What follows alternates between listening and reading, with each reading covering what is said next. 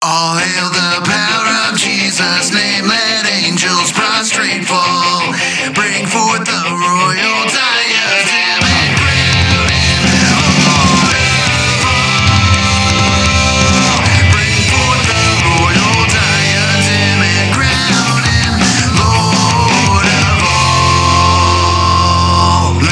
Welcome everybody to the Tag Your It podcast, and I am Ray Ray, and yet again we do not have Dave in the studio, and unfortunately tonight, um, you know, he's Pastor Dave to people up in Buffalo, and uh, you know, usually he is a very very busy guy overseeing things, shepherding things um, during these times uh, that we're going through with uh, viruses going around and all this other stuff. You know, there's added shepherding that needs to happen, added oversight that needs to happen. So he could not make it with us tonight.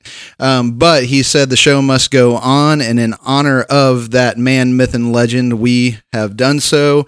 Um, I have reached out and we have two guys. Um, one of them has been on the podcast, and the other one has been in the room while the podcast is going on. So you didn't see him on the podcast yet, but he is on tonight. Um, these are two guys, uh, Tristan uh, and Christian Crottinger. Uh, Tristan is also a part of the uh, MBAN Apologetics or the Missouri Baptist Apologetics Network uh, with Dave and I, and we'll get Christian on there sometime soon. But anyway, um, introduce yourself, guys. Say hi. How you guys doing tonight? Howdy. How's, How's it going, man? It's going. It's going all right. We uh we rest in the promises of God despite and uh, rejoice despite. So that's what's going on with me anyway. So, but guys, uh, thank you guys again for uh, taking um, your time today. It's it was spur of the moment. Things were happening up in Buffalo, and I had to reach out and thank you um, for uh, being available and willing um, to discuss tonight to keep the Tag Your It podcast podcast are putting putting out stuff out there anyway. But you know, just to uh, give you guys a shout out.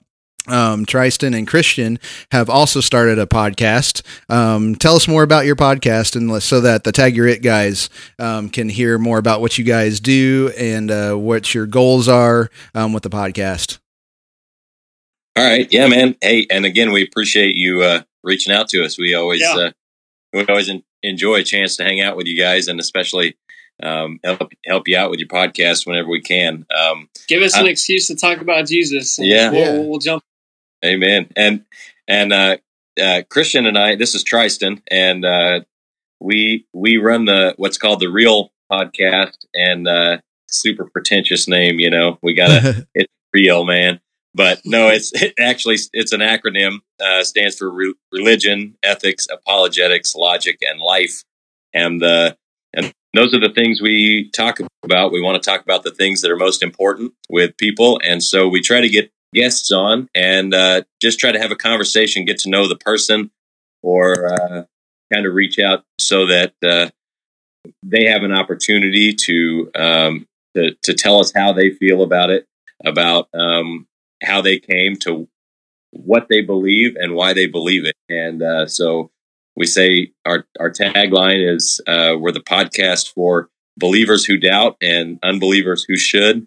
And uh, so, so that's pretty much what we're about. Christian, do you want to say something there?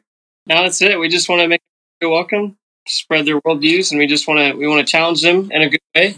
And at the end of the day, we always give them a give them a good word. Every every guest we've had on the show has always wanted to return. So Good. That's the good. show. podcast, give, give it a listen. Well, that's awesome. So, guys, uh, you know, in this time where you know, if you're like me and uh, your business got shut down, and you find yourself uh, having a lot more time, um, there's another podcast other than us, and uh, you know, check it out. It's real, and it's with two L's, right, guys? Two L's. So it's not real. It's real. it's just got two L's. So yeah, check that out. You guys are on uh, iTunes and you know all the major podcast app places. Yep. Yep, All yes. right, sweet. Well, check those guys out too. Um, you know, and that, that's kind of the tonight um, with the way that it's going. Um, um, that's just kind of I want to sort of take the tag sort of experience and blend it in with the uh, real, the real. I, I don't know. I'm, now that I've said it, I'm going to say it. so the the real experience anyway, and just you know have that conversational um, back and forth, um, and that's what Dave and I do anyway. Um, but just have that, you know, now there's no like guest and opposing view going on here, but we do want to attack uh, an opposing view. Um, and all while at the same time, um, you know, explaining something and giving something for application. So um, tonight I wanted to talk about expository uh, apologetics, or I also have used the term expositional apologetics, um, and I want to use that and, and speak about that because there's an issue um, that's gone on. I mean, I've had the conversation a few times because uh, I do have a friend on Facebook that is constantly um, posting any sort of comment on anything I post. So it's seems like, you know, if he doesn't care, well, he really doesn't look like he doesn't care. Or, you know, and so, you know, so I get, and I know that I'm friends with you guys on Facebook. You see the same thing, don't you? Oh yeah, Yeah. yeah. Yes. I've quite a few of quite a few of his posts, or when you post and his comments on there, and um, he definitely likes to show you some love, man. Yeah, yeah. So, so we have an ongoing conversation, and there was one thing that came up that it's come up before, and I thought, especially during this time and the last podcast that uh, we had, we did uh, delve into uh, the issues, you know, first and secondary causes, and God's sovereignty and human responsibility, and all that kind of stuff. So I thought, um, you know, that coupled with uh, after the podcast, Dave and I were talking, and he was like, you know, uh, I just can't. It's hard to see past um, this whole coronavirus COVID nineteen thing. You know, it's just like your mind gets stuck in there. And I was like, you know what? We still need to look past this. And so this is uh, like, you know, it's a little instru- il- a little illustration I use with my daughter, um, but it's just like you know, if you look in the Old Testament, Israel was always just looking at their hand in front of their face the whole time, and then if their hand wasn't in their face, they're looking so far into the future they miss everything too. And so, you know, what I do as an illustration is I go, you know, Iris, this is what we need to do. You know, instead of having your hand in front of your face and just there, or taking it away and looking out, you know, and in, in our context, you're looking at the promises of God, looking at um, the, you know, the plans in the future and all that kind of stuff that you want to make. And we always say, Lord willing, um, to those. But, you know, it's bringing the hand down and looking at the hand at the same time that you're looking out. So you're seeing what's before you and you're looking out. And so you get that total context. And that's, you know, what we're missing. Especially, it's getting it's getting thrown out there anyway. We're missing like a whole context and just you know looking at little itty bitty things. And this is Francis Schaeffer anyway. So this is why I wanted to have the conversation. Is let's look past um, coronavirus. Let's look past. Let's you know, there's too many podcasts out there and shows about that. So let's let's look at something, but still uh, applicable. And so I want to talk about apos- expository apologetics. And then also, let's look at the plan that didn't fail. So, guys, um, you know, you guys have the document and anything, and that is a Facebook conversation between me and, uh, you know, the friend of mine uh, that's on there. And I wanted to speak into uh, the fact that he believes that because of the fall, that shows and demonstrates that God is a failure and incompetent. And so, um, whenever you hear that, you know, what does that, you know, what do you guys think about something like that? If somebody were to say that I've read the story, I know the narrative, and he got this God looks like a failure. That's the classic uh, problem of evil. Mm-hmm. And um, every every time you encounter this with someone, you always want to ask them by by what standard are are you are you judging this as a a poor example of a narrative by God? It's always easier, as as uh, Frank Turk likes to say a lot. It's always easier to uh, smell a rotten egg, but it's harder to lay a better one. Mm. And so, I always wonder when when I when I hear those kind of comments, I always wonder, uh, what what would make a better story? Honestly, I think it's a it's a beautiful story. It's it's God's creation. It's um, unfortunately sin did enter the garden, and um, unfortunately, it did have to cast um, a a, s- uh, a curse onto onto humankind. But it's it's a wonderful story about about God's sovereignty and his and his love for his creation. And I don't know. It's it's hard it's hard to come share the gospel with somebody who isn't going to accept it in the first place. Yeah, yeah. Yeah. So it seems Yeah, like. and- oh yeah, go ahead, Tristan. No, I, I was gonna say. I mean, it's just um, um, honestly, I enjoy having conversations with people that that uh, you know just for the sake of the conversation, and sometimes you'll say something that that moves something. But whenever you're dealing with things like this about the problem of evil and dealing with things issues that are related to this, it's sort of uh, you know you can't expect somebody to um, to to totally buy into the theology that that is given by God, and so we have to recognize that you know everybody has presuppositions, and so so I'm I'm willing to admit mine. I'm a Christian, and and here's my presuppositions are going to be based on Scripture, and they're going to be based on the Bible, and so. Um, so they have to be willing to admit theirs as well, and then realize that okay, so we're coming at this from two different points of view, and so I recognize that you're that this guy may not like the Christian view, um, but it doesn't make it wrong in a philosophical sense to say that God has all power and that he also, as long as, and the way philosophers would talk about it, would say, as long as he has a morally sufficient reason for allowing what he has allowed to happen as a sovereign God, then there is no problem. And it would be almost impossible for them to be able to point out for sure that there is no morally sufficient reason that God could possibly have allowed whatever evil you don't like, whatever evil the person doesn't like. Yeah. So so I mean, so there's no philosophical problem and and it's not so I just want to talk to the person and say, okay, so you know, it, it is a good it is a good plan, but if you're coming at it from this other perspective and you say, well, I don't like that plan. I mean, I think you'd have to be being unreasonable to say, you know, to to say absolutely God's plan is bad because I don't like it. I mean, you know, you may not like broccoli. That doesn't mean anything. Yeah. Yeah. Doesn't mean broccoli doesn't exist. Yeah. Yeah. And so, you know, just to kind of bring into context before we get into the other little, uh, little, I guess the uh, technical or uh, application bits and terminologies and stuff here. You know, let's let's put this in context. You know, and I I, I had shared a piece of the London Baptist confession or confession, uh, especially during this time. This is very early, you know, like last week or the week before. I have really lost track of time uh, since my schedule has been devastated. but uh, anyway, so I shared that, and it talked about the plan of God, and um, basically, I just get this: uh, the first thing, nothing reasoned or anything. Just you know, just the usual troll, a, a, usual trolling remark. He's bored, thumbing through Facebook, see something that I posted. Uh, you know, apparently there's an a priori nature to it now. I'm not going to like what Adam posts, so I can say something about it. And so then he says, "Why does the plan suck?" so was, that's very blunt. Yeah, yeah, so uh, at least get straight to the point. You know, it wasn't wordy there, but still, that, that was that was it. Didn't give any reasons why the plans suck. You know, yeah, we've talked about it before, but it'd been a while. If you're going to want to actually have a conversation and you're not trolling, then you would probably explain yourself. The plan sucks. Again, I have said blah blah blah blah blah. That's why it sucks.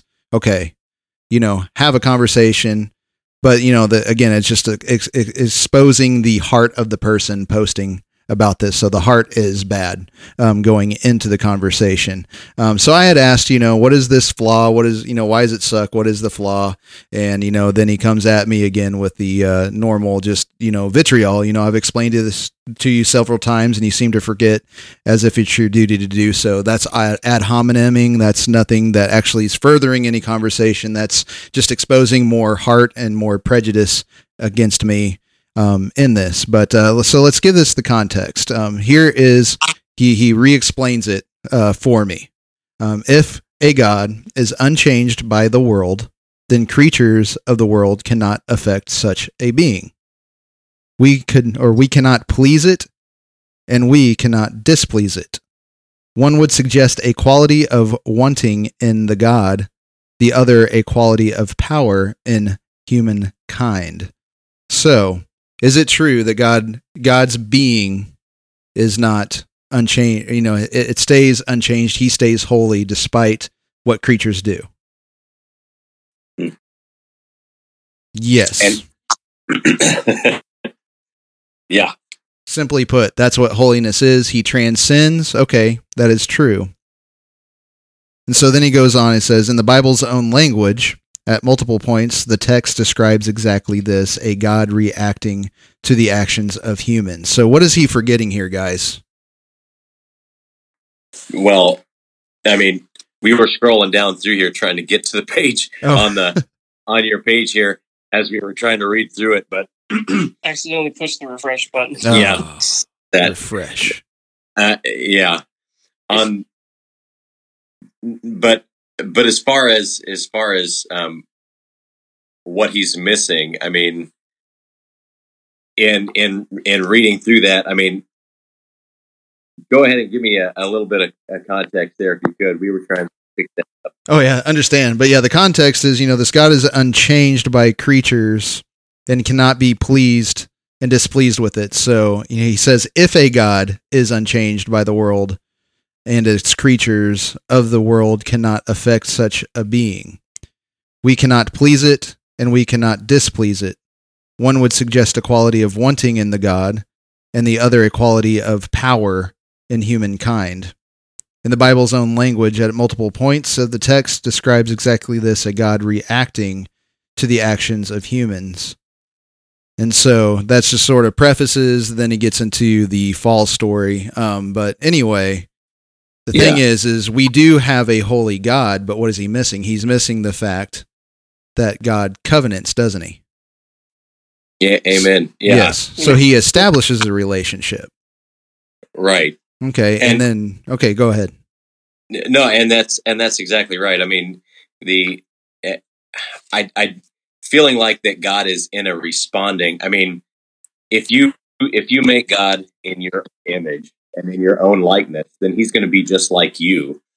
And and I think there's some assumptions being made about exactly the way that He sees God, and He sees God in, in a way that like He sees Himself. And so it's when you make an idol out of something, you're not actually responding to who God says He, and obviously He's He's not. He He doesn't like the problem. Yes, God's made plans and promises to us through the covenant, and and uh, so so His holy plan is always good. But whenever you look, whenever you come to there expecting God to be um, a morally capricious, you know, bad guy, you know, then then of course his view of God isn't going to be it isn't going to be what the Bible declares him as. Yeah. Yeah. And I'm just, uh, I just need to tell all the live folks real quick. Sorry, I don't, something is going on that is muting the audio going out to you guys. And so I'm just to have to sit here and watch and make sure that little, uh, it's something's not in the programming or whatever, but I got sound back on if you can tell. So we are still streaming. And for some reason, the audio has chosen. I don't think I hit a button, but I might have on accident. But anyway, we got we got that audio uh, going back out. Then this will be fresh on the podcast for you tomorrow morning. Anyway, so anyway, so so back to it. You know, we have this God. We he he covenants, and so when he covenants, it does establish a relationship. There is a love there that can be um, destroyed. Um, so again, it says the problem begins early. It is that God has an original plan for humankind in Eden. A plan so obviously incompetent and one that gives credible reason for the skepticism about the true abilities of this God, namely foresight. So he comes into questioning, um, you know, for or well, foresight, foreknowledge.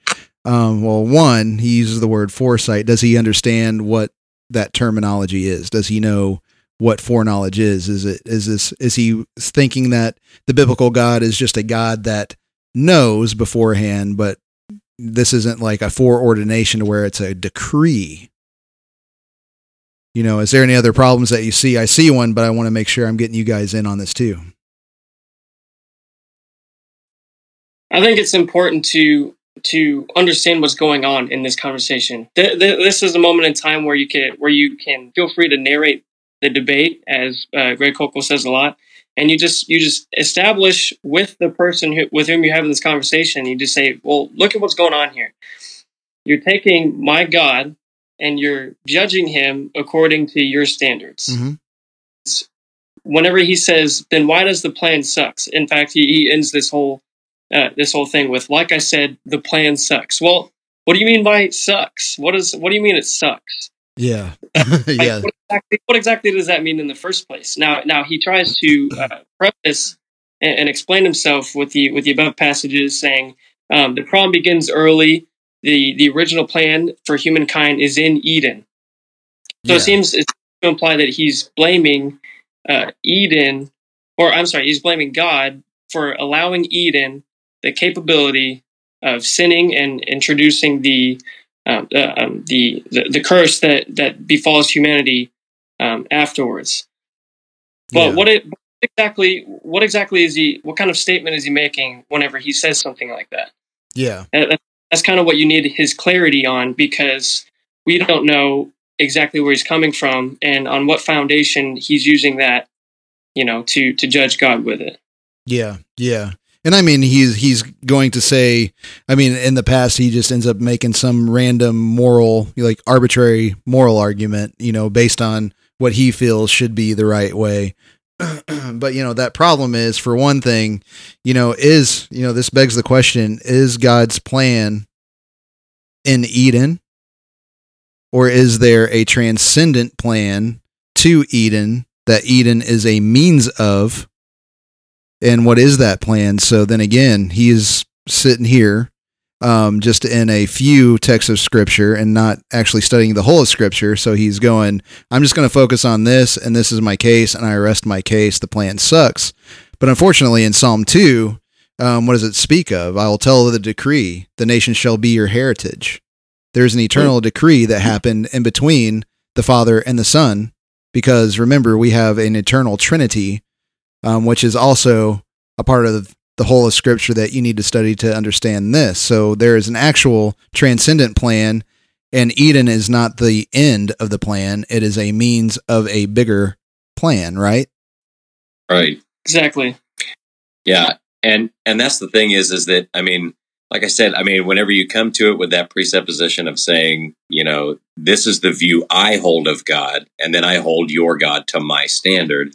I mean, in the end, it, basically, so many. T- there's not going to be much else you can say other than to, you know, to say, listen, you know, I, I'm telling you who the God is that that I love, and I do feel like it's this plan that's in Scripture. You know, whenever he's talking about the way, you know, people have complaints about different parts about Scripture, but you know, everything was made for Christ's purpose. It says everything was made, you know, to him and through him and for him. And you know and so whenever you read through that like uh like proverbs 16 uh in ch- verse 4 he says the lord has made everything for its own purpose even the wicked for the day of evil. I mean he includes everything in this plan. It's not an accident. He says that you know and so when god's doing any sort of action or allowing any sort of action he's allowing uh, you know we have no idea what that what the future plan is completely other than to say we have good reason to trust that that this god is good because of uh, for for any number of reasons but we look at that and we say it's all part of his plan you know? And so so i don't know. I sort of i tend to just take it on the chin there. If somebody starts to you know take swings like this a lot of time and i just say this is who who it is that i I believe is good, and you can say you dislike him, but I see the reasons um, in most of his actions. Maybe not all of them, you know, right now, but but God does promise us that it does um, Right. that Yeah. it does work out. Yeah. And for, Yeah, and so we see, you know, we see the hermeneutic um, coming right up. He says a plan is it's so obviously incompetent that one gives credible reason for skepticism about the true abilities of this God, namely foresight. And then he goes on to say, an all an all-knowing God would have known his instructions were insufficient to beings without knowledge. Well, here's where you need to do expository apologetics. yeah, So, were they without knowledge? no, No. You have to have knowledge to be in a covenant, don't you? You have to. Yeah. So, being image, what is being image? And I know I've u- I've used this um, terminology with him, so he can Google it if he wants. He can go find the and dig the depths of Wikipedia for information at the very minimum, and at least get something. you know, yeah, um, you, Mhm. you, whatever whatever information Bible, you know, you can you, you can find it.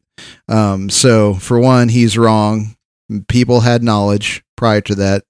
They were made in God's image. God is a reasonable being. People did, you know, people are reasonable because why? They're made in the image of God. They're made in the likeness of God. God is a being. He is a reasonable being. Therefore, the creatures he made are reasonable creatures. They were made very good. And Yeah. so, you know, to, so he, he goes on and says they, they have, they were without knowledge and that, you know, apparently because, you know, after the fact, because this happened, apparently God gave insufficient instructions. But what's the hermeneutic here? We start out with, in the beginning, God created heavens and the earth. And then, okay, so now it's a theocentric universe. But then here's where it switches, and I'm going to grab the humanistic, um, anthropocentric hermeneutic and say, along with Adam and Eve, that your plan sucks, God. That's exactly Yeah. what Eve was tempted with. And you're going to tell me that you're going to abolish my argumentation with doing exactly what the text says.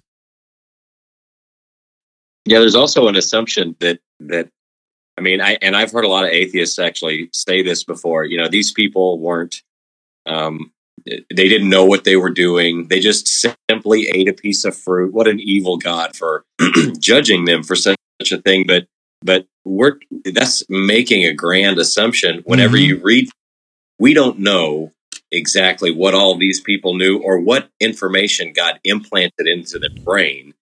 But it, through that, it says that they used at one point they were taking long walks with God Mm-hmm. in the cool of the and we find out later in scripture. And so you know and then god comes to find them and so forth. So in other words like a lot has happened between when they're created and whenever they the the fall happens. And so whenever they go through and say well they they just didn't know anything. Well we don't know exactly what they knew but from Yeah. scripture we can look at it and say we do know that they knew what was right and wrong and that they knew they were making a willful choice to choose the side of rebellion and autonomy and you know themselves over god and, Yeah. and they and and you know and that's the choice any one of us would have made be, you know because of that so that's the i mean that's the point that uh that they're missing there they're just trying to assume well they're only a day a couple days old something like that and they're going through and saying you know these guys are just like babies they're not going to know anything but those are all assumptions they're bringing to the text instead of reading what the text says and Yeah. and knowing you know And so, you know, Knowing- whenever you get that obscurity, you go to other, you know, other parts of scripture that could explain some little detail in this. And it's the fact that throughout scripture, you see a holy, just God. So then, if everywhere else God is holy and just, then in this situation, he was just in doing what he has done. And so, you know, the means, they- they'll say, they just ate a piece of fruit. No, you're you're confusing the means with what the action behind the means is. The the eating of the fruit was the means of disobedience, but the disobedience itself was, um, you know, you can find it in what does Satan tempt Eve with. Eve at first does correct expository apologetics or ex- expositional apologetics. She takes the word of God and speaks it to the person. What did God say? Did God say this? No, he said I could eat of every tree but one. So there you go. She had the expositional apologetic. She took God's word and defended it against not God's word right there. So you see see that in play. But then he goes, "Oh, he didn't say that. You you, you won't surely die." And then he can completely contradicts God's word, and then and then he feeds her this false gospel, really, um, this false hope, and then she believes it, and then she goes through the mental like so she has mental capacity to be able to judge something from the other and compare. So there's mental capacity there, and it seemingly it takes a second here to go. Well, you know, do I trust God? Do I not trust God? and this comes from the presupposition of the bible which is you know instead of you know god never god didn't make adam and then go i want you to find out if i'm true or not Hmm. the the presupposition of scripture is that god is who he has revealed himself to be and you believe that, or else you are in absurdity. And so this is exactly Yeah, what we amen. find my And I- buddy doing is he's doing the same thing as Eve. No, that's not what the text says. That's not what no, no, no. I believe it's this. And because it's against your Bible because I really don't want that God to exist. yeah. yeah. which is which is why clarity is why Adam, uh, if I may, clarity is big denominator in any conversation like this that you have with a with a with a, an atheist friend, a Satanist friend, Mhm. or, or even or even past Christians. The thing is, the problem I see in a lot of um, atheism is that they're coming from a botched understanding of what Christianity is in the first place. We hear we hear often something like, "Oh, you're Christian, so you believe in some some magical sky god, some sky wizard that you know."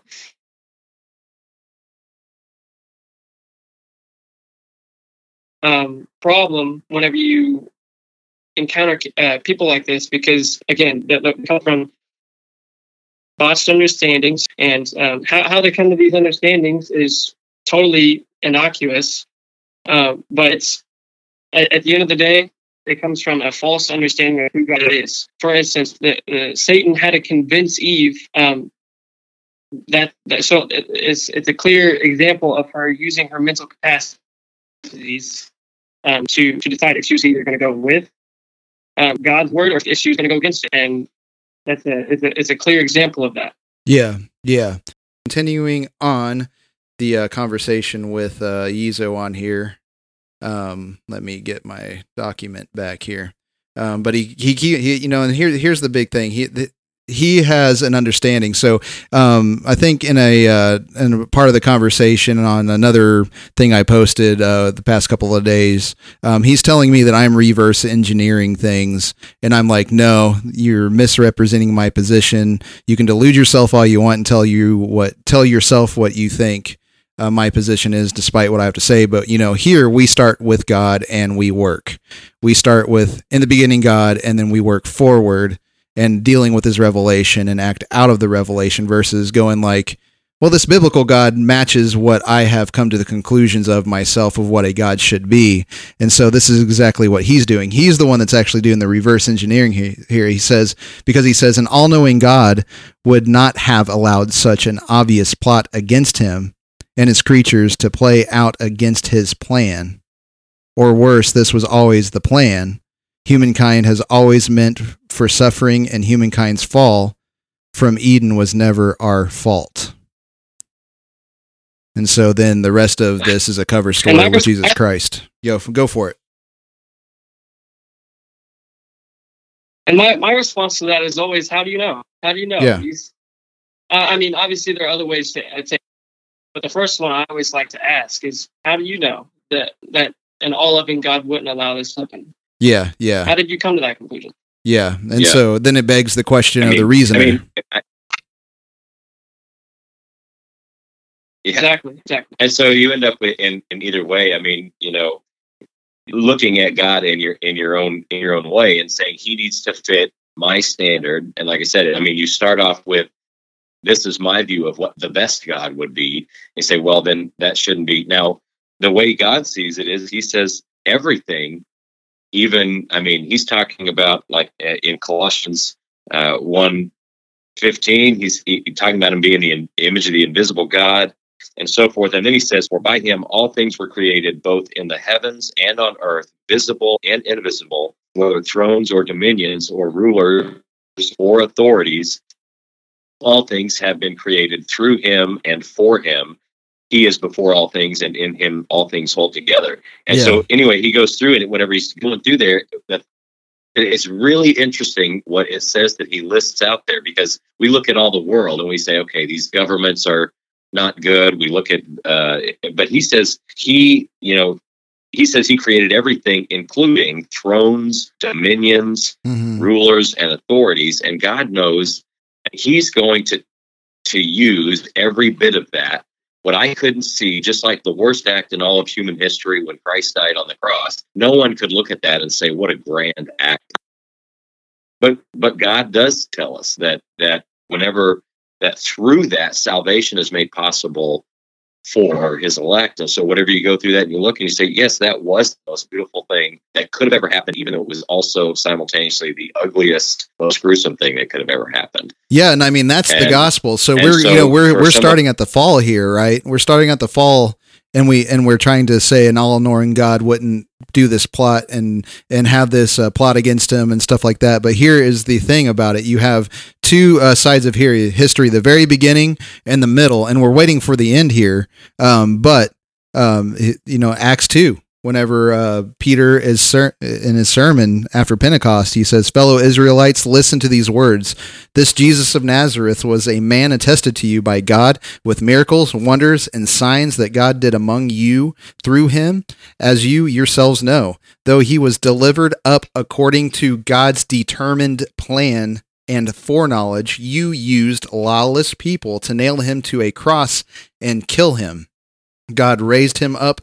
Ending the pains of death because it was not possible for him to be held by death. So, in the same situation here, you have different you have the same principles different situation the wrath of god and grace of god coming Yeah. together seemingly paradoxical it is not whenever you understand the sovereignty of god and and and all those things and secondary causes and stuff but so basically where what is the end of man and how it cannot you know it's the whole problem of compatibilism which is very interesting because he says as a materialist and naturalist we've talked about free will before and he said that he's a compatible a, a compatibilist. And i still i again the question is well how do you know compatibilism is true?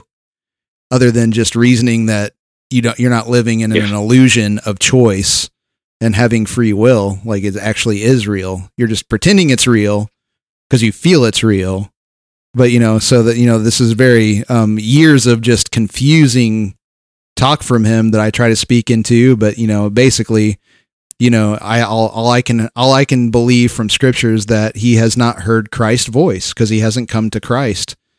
And uh, you know, at me as a means, I'm sitting here just going, I will give him scripture and deal with them until the cows come home, and hopefully, you know, he will be whatever happens. It might be me, it might be somebody else, but I'll see him come into the knowledge of Christ, and I would I would love to be the first in line to welcome him and not say I told you so, but say welcome, brother.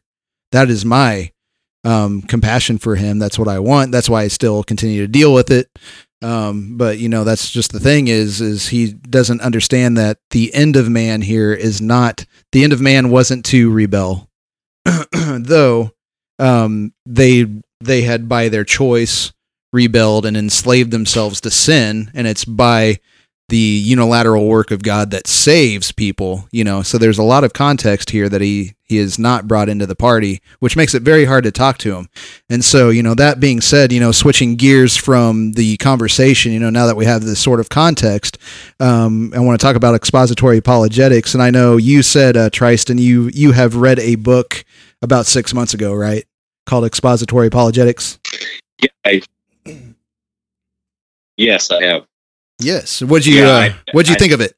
I thought Voddie Baucham.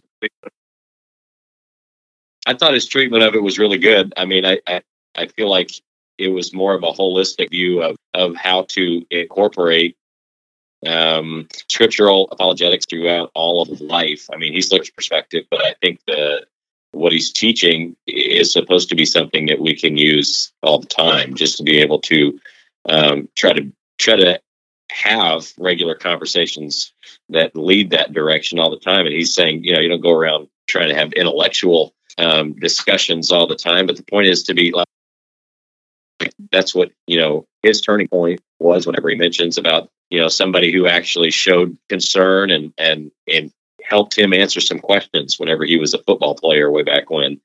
And Yeah. I, I do remember those story and, and, you know, so I, I, I enjoyed the book. I thought it was very, it's very easy, very easy, quick read. Mm-hmm, hmm And so I have it right here, um, showing it to you. This is Voddie Baucham Jr. Um, in his uh, book Expository Apologetics. This is like the second time I've shown it on video because I was in a chat with some uh, fellow core cohort ministry members, and they were talking about uh, certain stuff and asking if uh, you know utilizing creeds and stuff like that was important in our um, you know our study in our conversations with people and stuff. And I said, heck yeah! And I ran out of the room, my bedroom, to this room to grab the book to run over there and be like, here's a book, get into it, you know. Um, but the the cool point about expository apologetics, it's something that we do anyway, right? So with before you even read the book you're probably going to find out, you know, when you read the book, I've been doing that, right? I don't know if you had the same sort of attitude toward that. Yeah, yeah, and and in fact, that's exactly how I like to do um,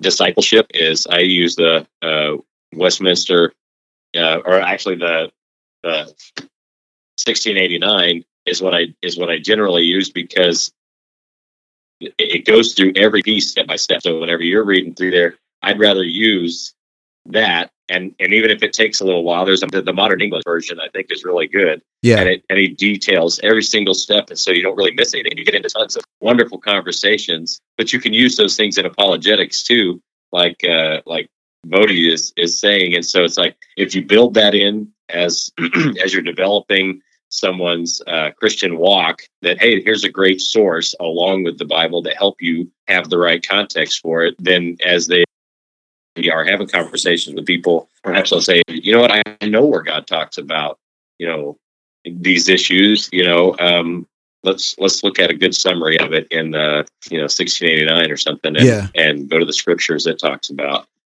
so Yeah, and I haven't I haven't read the book either, but I, I haven't read the book yet. But what I do know about expositional apologetics is um, it, it works wonders. The glory is you have to remind yourself why you're doing apologetics in the first place. Yeah. You're doing it because because you want to breach or you want because personally you are responsible uh, for that person's soul at least at least for that duration of time that, that you have this opportunity um, to disciple to them so the, the reason you're doing apologetics in the first place is to get to the gospel that, that's the whole mission Yeah. and the glory of uh, expository apologetics expositional apologetics whichever is that it's a shortcut there Yeah. And Yeah. that, that's what I'm Yeah, and so you know, from the book, you know, the definition of it, you know, expository is the application of principles of biblical exposition to the art and science of apologetics, and you know, just kind of the uh, the held uh, just simple definition of apologetics uh, that Dave and I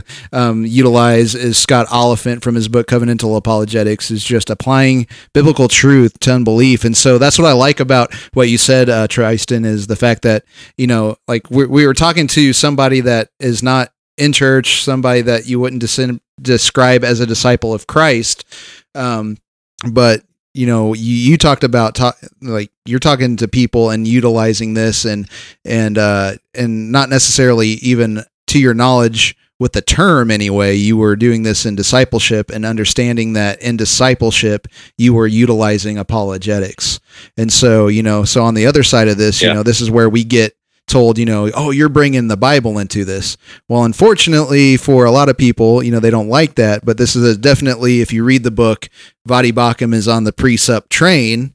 And so this is just what I like to call a facet of the presuppositional apologetic. You, you know, this is like the foundational, um, you know, most of the time, whenever you're talking to uh, unbelief at any level, and it's somebody that wants to call themselves Christian or call themselves a Satanist, uh, whatever. Um, they can call themselves whatever they want. We all have belief at certain levels, and that's what Scripture is for. And then again, whenever you are in defense mode of defending what Scripture says, you know, expositionally, like we did tonight, um, just going through, you know, what does the Bible say? Here's what you're missing. Um, you're not taking it the the whole of Scripture together, so you need to do expositing of Scripture. You need a sermon. That's why it's hard for me to do something on Facebook, is because whenever I get asked questions, it seems like I have to write an 800 page book to satisfy the person. And I know already that they're not going to be satisfied even if I was a doctor because they have been they haven't been satisfied by anything else that's been out there in the mainstream already. It's they hate the gospel. Where's the gospel located? It's located in the scriptures. And so we've got to do this expositionally. We've got to know um, what we're talking about, what we believe, why we believe it, where we read it, so that we can be like, wait, you you you don't know the story. You know, you, you might have watched Veggie Tales once, but you didn't get all the details. And then you're going off what we believe is what Veggie Tales taught. That's not everything. Yeah. And I do, I do think it's really important that that um, if you know, it's it is hard to have, especially if you know somebody is, is strong in their stance that I'm an atheist. I, I believe this. Most of them won't admit that they're an atheist, and they make you have a different conversation before you can get to a conversation. But but if you know somebody is a, is an atheist and they don't want to you know really have those kind of conversations, I think one thing that's a problem is that whenever you know on Facebook and I really do believe that people, you know, need the personal connection in order to be able to find out. Because honestly, you know, even if you know just a little bit about somebody's story, but if you talk to them, okay, you know, once you start dealing with, hey, how did you get the position that you hold now? And a lot of times you'll find it's something other than that. And a lot of, I mean, we all know no one comes to Christ without the Holy Spirit. Yeah. But we also know that people didn't reject reject the gospel, you know, just on their own because they don't like how it sounds. People reject the gospel because, you know, it it goes against every single thing in their being. And so you have to kind of find out what what is your belief based in and how do you get to that. And so so at some point, you know, you hope that that all the conversations lead to, you know, this is why we trust God. And here's where where it is. But but really the facebook interactions are so hard because people um, I, in fact I, I try not to do it much unless it's just to have uh, some discussion because really I, I really think it's a it's hard to have a real connection on facebook other Yeah. than other than just kind of defending verses back and forth you know Yeah. but um but you And know it's I even- I, I think that's got to engage with that's what got to do but Yeah, and we're even experiencing, you know, just with all this whole thing going on, that we're we're we're utilizing um, video conversations more. And even though you still see the person, it's really hard. Uh, luckily, it was awesome to have a conversation with my community group, and I still felt that uh, emotional tie. Um, and when we were talking to each other, I could tell that we were we were in sync with each other, even though we were over video in our own homes. Um, and it wasn't like the normal gathering um, whenever we get together and eat and uh, you know we we uh, get to hug each other. We get to you know you know have the sm- same smells in the room together and go through those those sort of things but we still have that connection. But still you're not going to get that connection um, that you get whenever somebody you know because you can still run and hide um, being in front of people and being right next to people talking you can't really run and hide without some extra heightened um I guess uh, thoughts of fear of man issues. I guess you could say um, there's less fear of man behind a computer, um, and then there's maybe a little bit less, you know, a little bit less fear of man behind a video camera or whatever um, than you do whenever you are actually in front of the person. Um, but anyway, you know, we but the the big point um, that we need to be making is uh, with these conversations that come up um, most of it is going to actually instead of talking about the irreducible complexity of the eye talking about you know hey you need a beginning. You know the universe had a beginning and then you have people talking about is it a static universe or not a static universe and get into all that science and stuff. We need to get off that and we need to get on to christ who is our wisdom and our knowledge he, he is where all that is stored in he is the revelation of the one true god and so, why aren't you giving them that? Why are you giving them the eye? Why are you giving them fossils and all that kind of stuff? Whenever you can give them Christ, and if they don't want Christ, they don't want Christ. And you are not the one that's going to save them. Only the Holy Spirit is. You're the means. What is the means to that? It's the gospel. So, how does your apologetic need to look, and what do you need to do? And in this situation, it's easily figured out. This person just doesn't know the story.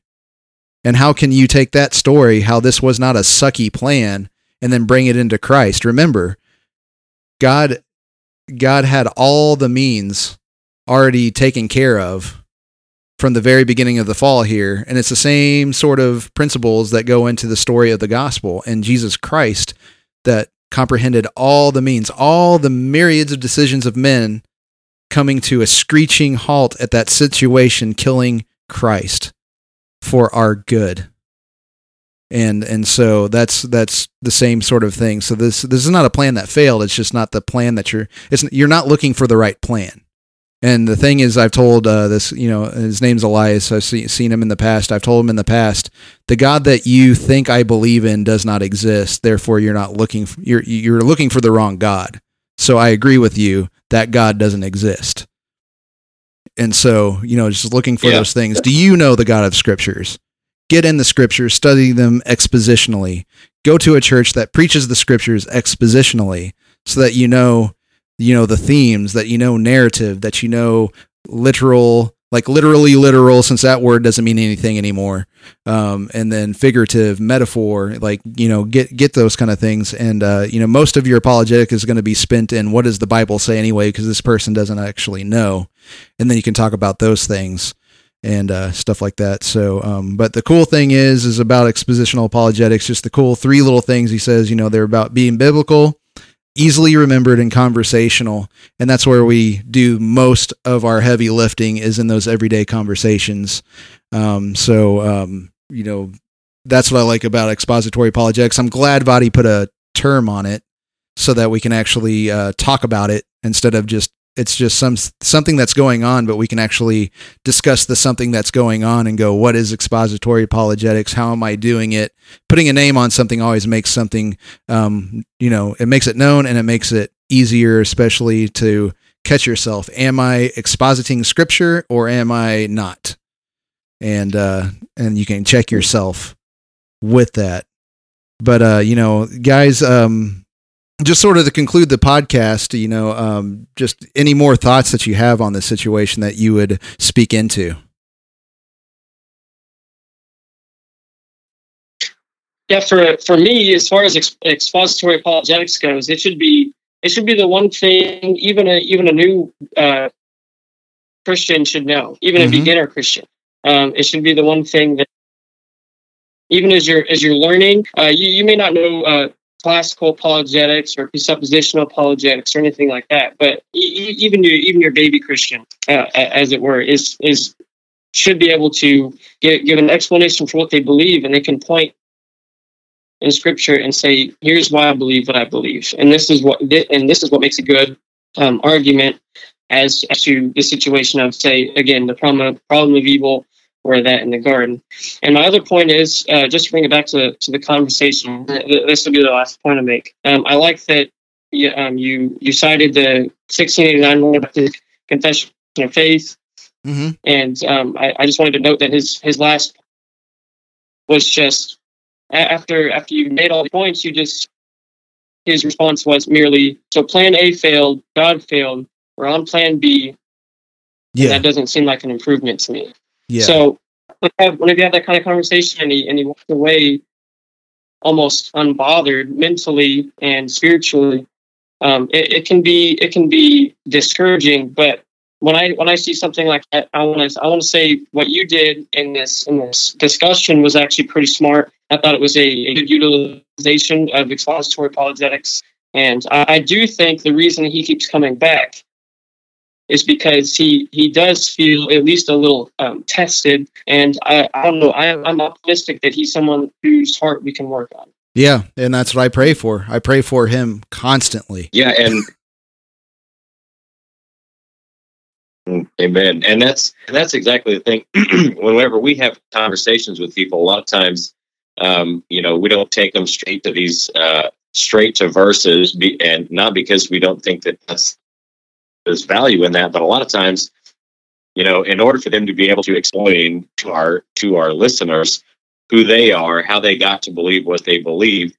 Now, uh, we don't believe that they could reason their way to belief, or we don't believe that anybody could ever um, do that, you know. But just like this guy, if this guy ever were to come to faith in Christ, he's a going to have to learn the information about what is the truth about the scripture. What, what Yeah. does the scripture actually say that I'm accepting, rejecting?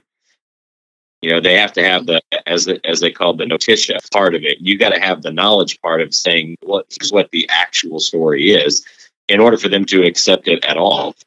and so, and but the truth is, like you know, when they're honest questions, and I, and I'll be honest with you, I don't know, and, and if these are honest questions that he's asking, because they sound more like um, the types of things that he's saying aren't questions, they're statements, and he's making a statement of fact of saying the Bible is this, and I reject that, and he's mischaracterizing it and so forth. So my thing is, I think I think a lot of times I don't think that he's actually trying to engage with it. I think it looks to me like like I think he's just rejecting it, and and in that case, you know, all you can do is give him the scripture. You know, Yeah. but a lot of times, some people, you know, that aren't hard, strong atheists, new atheists that are um, that are going to reject everything and only you know you know accuse God or something like that.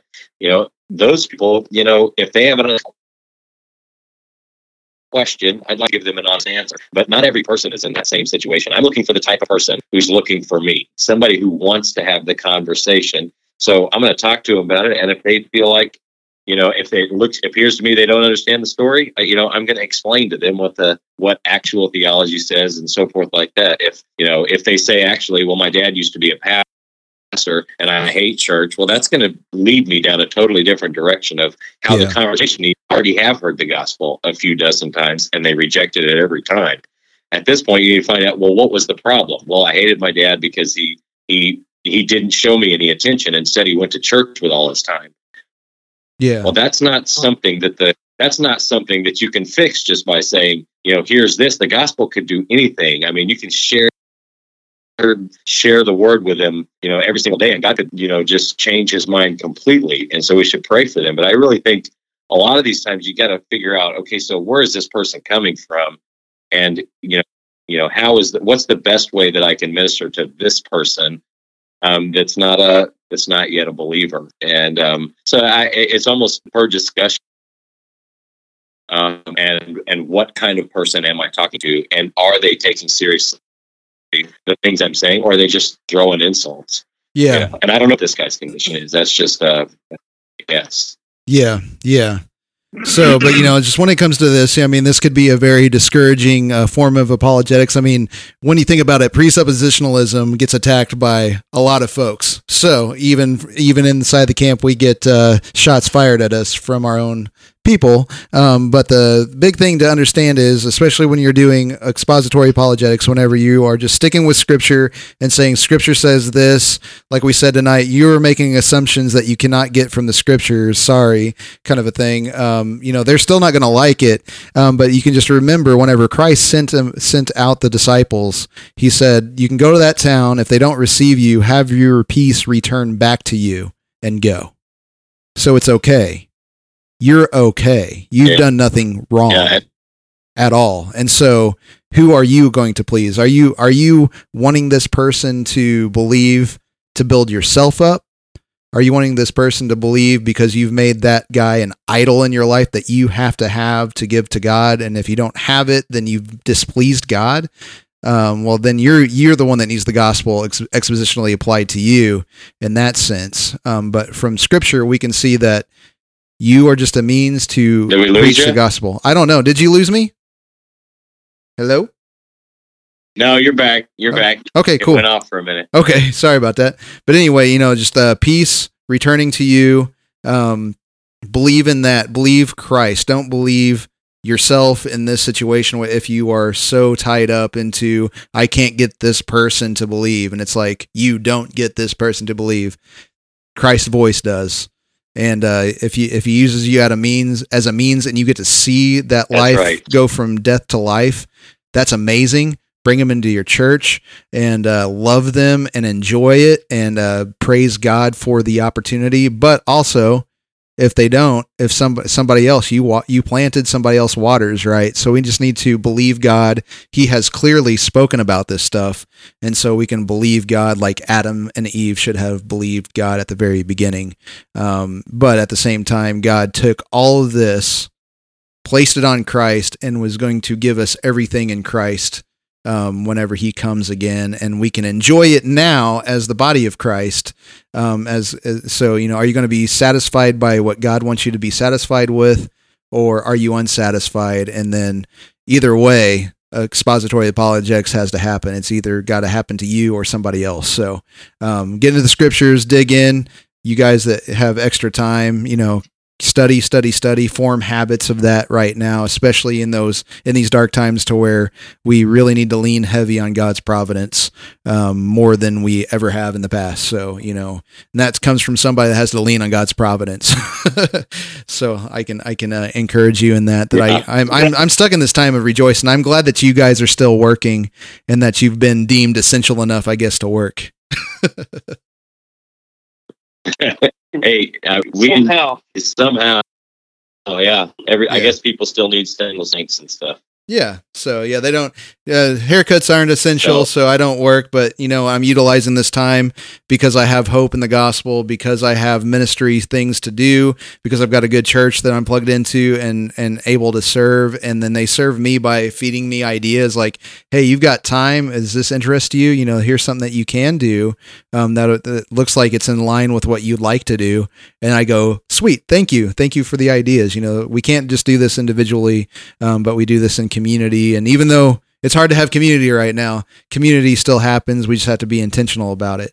So um, I hope this program is That's right. it's encouraged me. Um, thank you guys again, uh, Tristan and and Kristen for coming on the podcast. Make sure you guys go out and uh, get on your phones that you're already on right now. Look up the uh, Apple or whatever Castbox, Spotify, whatever you're on, and search for the Real R E A L L, the Real Real podcast um, with these two guys. And there it looks like they you guys are posting up on Monday mornings, right?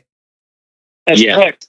Okay, so once a week, you know, an hour or two of your time devoted to what these guys do, and it's pretty cool what they've had so far, and it's very fledgling and very young, but they're doing. You guys are doing a really good job, and uh, it sounds clean. It's awesome, and you guys have some really good ideas. So, um, one of those ideas, um, what's your guys' favorite color?